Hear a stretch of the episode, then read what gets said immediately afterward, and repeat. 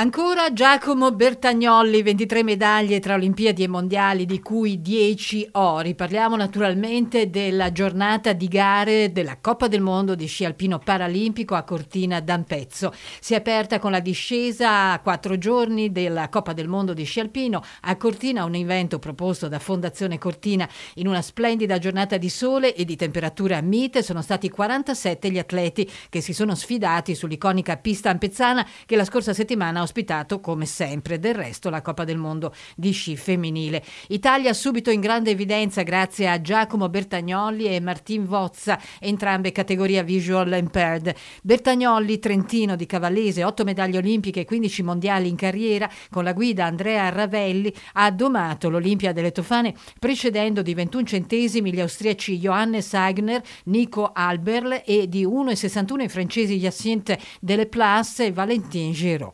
Per la friulana Martina Vozza, con la guida Ilenia Sabidussi, è arrivato il secondo posto nella gara che ha visto imporsi la coreana Sara Choi con la guida Yang Sang-hyun. E noi, come sempre, grazie Marco Di Bona, portiamo anche le nostre emozioni nel giornale radio, questa volta proprio con la voce di Giacomo Bertagnolli. Giacomo Bertagnolli qui a Cortina di nuovo, l'anno scorso per le finali di Coppa e quest'anno per questa tappa della Coppa del Mondo di sci alpino paralimpico. Sì, assolutamente, l'anno scorso sono state le prime gare che ho fatto qua a Cortina, che sono andate anche piuttosto bene, erano le finali di Coppa del Mondo. Quest'anno invece abbiamo cominciato qui con la discesa, che è la prima volta che la faccio, quindi comunque è una discesa molto tecnica, veloce, bella, emozionante, adrenalinica. La partenza dallo Schuss comunque è qualcosa di che ti lascia sempre così, perché prendi subito velocità che poi puoi portarti giù e giù e giù, quindi da quel punto di vista lì è una pista che ho apprezzato veramente tanto.